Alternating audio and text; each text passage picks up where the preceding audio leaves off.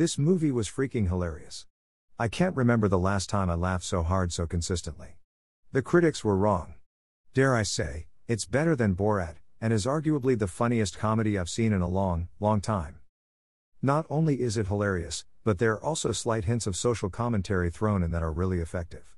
Spoilers I love the interview with Paula Abdul, where she talks about how she wants to help people make their lives better as she's sitting on a Mexican guy Bruno hired to pose as a chair. Or the whole end scene with the cage match and the hundreds of angry, screaming rednecks. Or the scene where he engages with his dead lover as the psychic watches on.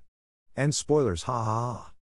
The story was also pretty solid, considering it was partly strung together from real life events. It didn't suffer from Borat's schmaltzy ending, everything felt natural, nothing forced. Except the midget sex scene, which was just crazy. And some scenes were just plain demented. This movie constantly walked the line between hilarity and dementia, and if the filmmakers weren't as careful as they had been, some scenes could have easily ended up being downright disturbing and unwatchable.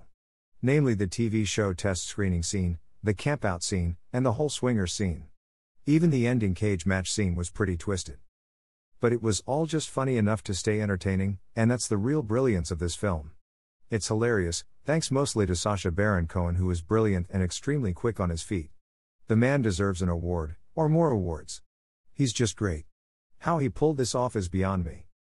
This is a truly groundbreaking film, more so than Borat, in my opinion. I think the reason it didn't do as well, and isn't liked as much, is because of the flamboyantly gay lead character and the many wacky, homoerotic situations he gets himself into. It's a sensitive topic.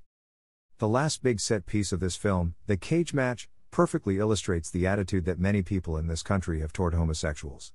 Granted, Cohen tricked all those people into witnessing something they'd probably never thought they'd see in their lives, thus fueling their rage further, but come on, how stupid do you have to be to not realize that you're being put on? He called the damn thing straight Dave's man slamming Max out. Obviously, something out of the ordinary was bound to happen. So, great movie, brilliant even, but a bit too extreme for mainstream, I think.